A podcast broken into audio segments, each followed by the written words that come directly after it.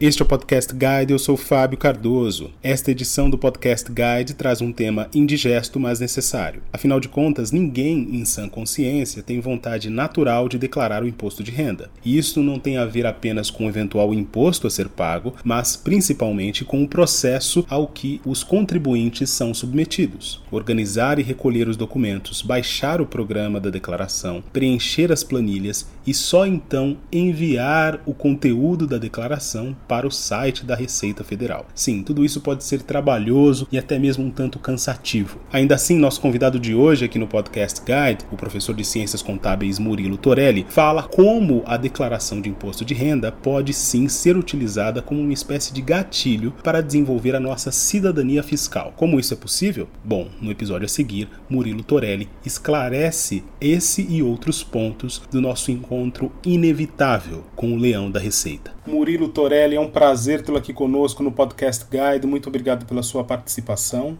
Eu que agradeço a participação. Muito feliz de poder compartilhar algumas informações de imposto de renda com vocês. Murilo, o que o cidadão não pode deixar passar quando for declarar o imposto de renda deste ano? Quais as principais mudanças em relação ao exercício anterior, no caso, exercício referente ao ano de 2019? Legal, Fábio.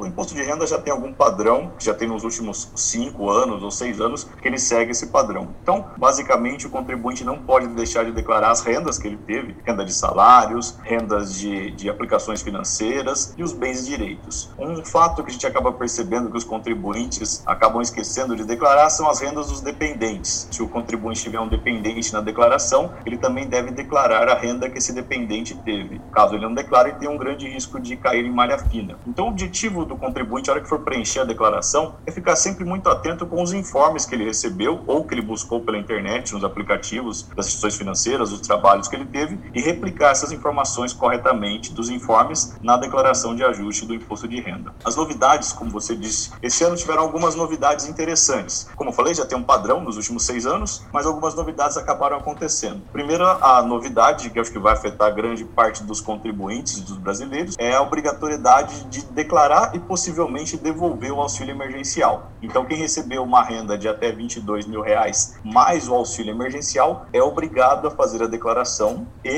vai ter que devolver esse auxílio emergencial recebido, independente do valor que recebeu de auxílio emergencial. Se foram 600, 1.000 ou 3.000 reais, ele terá que devolver esse auxílio emergencial. Então, com uma situação de uma renda tributada, mais auxílio emergencial, gerou essa obrigação de devolução. Outra novidade é a declaração pré-preenchida. Esse ano a Receita Federal trouxe uma informação para a gente que os contribuintes, a partir do dia 25, podem baixar a declaração pré-preenchida com informações aí do salário, declarações médicas e outros eventos que a declaração pré-preenchida já vai ter. Isso no passado já existia, mas precisava ter o certificado digital para acessar essa declaração pré-preenchida. Esse ano, sem o certificado digital, já vai ser possível baixar no aplicativo do e-CAC, que é o site da Receita Federal, onde o contribuinte vai conseguir ter essa informação. Essa informação da declaração pré-preenchida só vai estar disponível a partir do dia 25 de março, né? Esse detalhe do certificado é muito importante, porque se você perdesse o certificado antes, você teria que ir atrás dele para fazer esse preenchimento, correto? Mais ou menos, né? Mesmo se você não tivesse certificado, você conseguia transmitir a declaração sem nenhum problema. Quem tinha certificado digital antes, conseguia baixar essa declaração pré-preenchida da Receita. Era uma facilidade que tinha, mas não impedia. O que o certificado impede, como você disse, se perder o certificado digital, são as obrigações acessórias, declarações da pessoa jurídica. Então, caso o contribuinte seja um empresário ou um contador, ele perca o certificado dele, aí ele vai ter um problema grande. Ou passou a validade do certificado, ele vai precisar atualizar esse certificado para conseguir entregar essas declarações. Agora, em relação a essas novidades do exercício 2020, existe algo relativo aos criptoativos, correto? Isso mesmo, Fábio. Até o ano passado, não tinha um código específico nas fichas de bens e direitos para criptoativos. Esse ano, já tem 3 códigos específicos, o código 81, o código 82 e o 83. Para bitcoins, que é o criptoativo mais tradicional, um dos mais antigos que existem, é o código 81. Para outros tipos de criptoativos, você deve pesquisar o código 82 ou o código 83. Até o passado, o contribuinte lançava numa linha Outros. Agora já tem um código específico para esses criptoativos. Agora, nos últimos 20 anos, houve uma série de mudanças significativas para fazer a declaração. Antes tinha, inclusive, formato de papel. Sobretudo do ponto de vista tecnológico, esse avanço é notável. Você acredita que o fato de existir esse programa mais user-friendly, ele torna mais previsível a realização por parte dos contribuintes, sobretudo no aspecto da declaração simplificada e completa? Sem dúvida, Fábio. Facilitou muito o processo dos contribuintes, porque, como você disse, antigamente era em papel, depois era naquele disquete quadrado que ele tinha que entregar ou no Banco do Brasil ou na agência de Correios. Era um processo bem moroso que o contribuinte tinha, e um contribuinte simples não tinha capacidade, às vezes, de fazer esse processo de declaração. Hoje o programa é bem mais intuitivo, como você chamou até de user-friendly, né? Ele é bem intuitivo para o contribuinte preencher a declaração dele e facilita muito. Facilita para o contribuinte preencher, entender se ele vai escolher a declaração completa ou a simplificada, mas também facilita a outra ponta, a ponta da fiscalização. Quando era em papel, necessitava do fiscal olhar papel por papel no processo de verificação das informações corretas. Hoje, com essas informações digitais, o processo de fiscalização também é muito mais rápido e muito mais efetivo também. Então, é possível estabelecer aqui uma conexão entre o aumento de pessoas, por exemplo, eventual aumento de pessoas na malha fina e esse processo de digitalização. Sem dúvida, a malha fina cresceu muito com esse processo de digitalização. Hoje não precisa mais do fiscal pessoa autuando, pode ser o fiscal computador autuando ou convocando um contribuinte para malha fina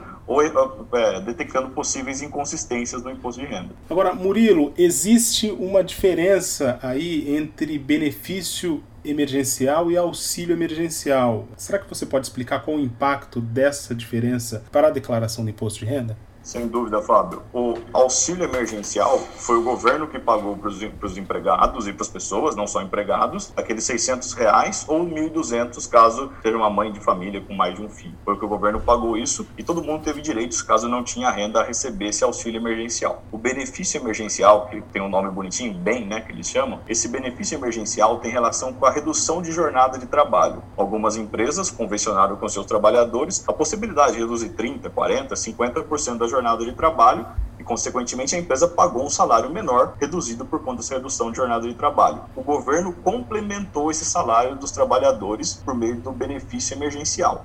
Os informes do auxílio emergencial são possíveis de serem baixados na internet, sem problema nenhum. Se você pesquisar no Google auxílio emergencial, já entra no site e dá para baixar esse informe. Os informes do benefício emergencial, quem pagou foi o Ministério da Economia, então tem que colocar o CNPJ do Ministério da Economia como fonte pagadora, é uma fonte tributada, e para conseguir esse informe tem que baixar o aplicativo da Carteira Digital de Trabalho. Tem tanto para o iOS quanto para o Android, mas tem que baixar esse aplicativo da Carteira Digital de Trabalho. Nos Estados Unidos, por exemplo, as pessoas estão mais habituadas a fazer uma leitura dos seus rendimentos a partir do valor anual. Aqui no Brasil não acontece assim, pelo menos de um modo geral. Você crê que isso afeta a maneira como nós lidamos com os nossos recursos? Eu estou fazendo essa pergunta porque quem vai declarar o imposto de renda precisa ter acesso a esses documentos que dão conta de quanto foi recebido, quanto foi movimentado ao longo do ano. Qual que é a sua leitura a respeito? Fábio, tem uma questão cultural diferente mesmo. Nos Estados Unidos, os contribuintes, os cidadãos, eles avaliam, olha, eu recebi $300 mil, $100 mil por ano, eles avaliam a renda dele no ano. Aqui no Brasil, aparentemente a cultura é, meu salário líquido dos tributos é X mil reais. O contribuinte acaba não percebendo quanto que ele pagou de INSS, quanto que ele pagou de imposto de renda, quanto foi retido ao longo dos meses. E se na hora de fazer a declaração anual, ele olhar com atenção no informe que a empresa entrega para ele vai verificar que uma grande parcela do salário que ele recebeu, ou do valor bruto salarial que ele recebeu, ele não recebeu em caixa, né? Porque já sofreu retenções do imposto de renda, do INSS e outros eventos tributários relacionados ao trabalho dele. Culturalmente, o contribuinte brasileiro não acaba percebendo isso, porque normalmente não é ele que faz a declaração. Ele tinha o hábito de entregar já esse informe sem analisar nada para um contador, para um advogado, para um profissional que vai executar a declaração de ajuste para ele. Então, ele não sente muito esse evento. É claro, se o próprio contribuinte começar a preencher a declaração, a percepção dele, do custo tributário para ele na pessoa física, ele começa talvez ter uma visão mais crítica e questionar mais a relação do tributo que ele paga e por que que ele está pagando esse tributo, né? Acaba criando uma cidadania fiscal. Fala mais para a gente a respeito desse conceito de cidadania fiscal, quanto isso tem sido trabalhado pelas instituições nos últimos tempos, Murilo? Fábio, a Receita Federal criou com as universidades uma parceria chamada NAF, Núcleo de Apoio Fiscal. A ideia é que as universidades, por meio da mão de obra dos alunos que estão estudando ciências contábeis, ajudem, expliquem para os contribuintes como que é um processo de elaboração da declaração do imposto de renda, como que é um processo de um microempreendedor individual, de uma empresa do Simples Nacional, todos pequenos contribuintes, é claro, mas já vai criando para esses contribuintes a possibilidade de eles entenderem qual é o objetivo da arrecadação desses tributos, qual é a destinação desses tributos e como é que funciona esse processo entre arrecadação e destinação desses tributos, né? Acaba criando uma consciência nesses contribuintes, por meio da disseminação nas próprias universidades. Então, a amplitude é bem grande. Se a gente olhar no Brasil todo, o volume de universidades que tem um curso de ciências contábeis e tem um NAF, né, que é essa parceria com a Receita Federal, ampliou muito nos últimos anos. Isso mostra que a Receita Federal está conseguindo vender ou apresentar esse evento para vários contribuintes em vários pontos do país. Isso não é só do Brasil, tá? Essa parceria com o NAF, instituições de ensino, a Receita Federal importou de outros países do mundo e tem funcionado muito bem aqui no Brasil. A América Latina toda já tem caminhado para isso, não é só o Brasil que está seguindo essa política de NAF. Diante disso, Murilo, é possível pensar em lições ou mesmo exercícios mais complexos para a nossa educação financeira, tomando como base a declaração do imposto de renda? Sem dúvida, eu acho que no momento da declaração do imposto de renda, com aquele monte de ficha que o contribuinte se depara, desde renda recebida de pessoa jurídica, rendas isentas, rendas com operações em renda variável, como ações que ele acaba fazendo, o contribuinte começa a avaliar as possibilidades, os eventos, as características que tem dentro da declaração do imposto de renda, questionar, olha, por que eu não preencho isso, ou por que eu preencho esse campo, por que eu sofri essa retenção, começa a gerar essa cultura crítica no contribuinte, o que eu acho que isso é muito importante. Tem um dado muito importante aqui, que tem a ver com o perfil das pessoas que passaram a investir na Bolsa no ano de 2020. Isso também impacta na hora da declaração do imposto de renda, correto? Sim.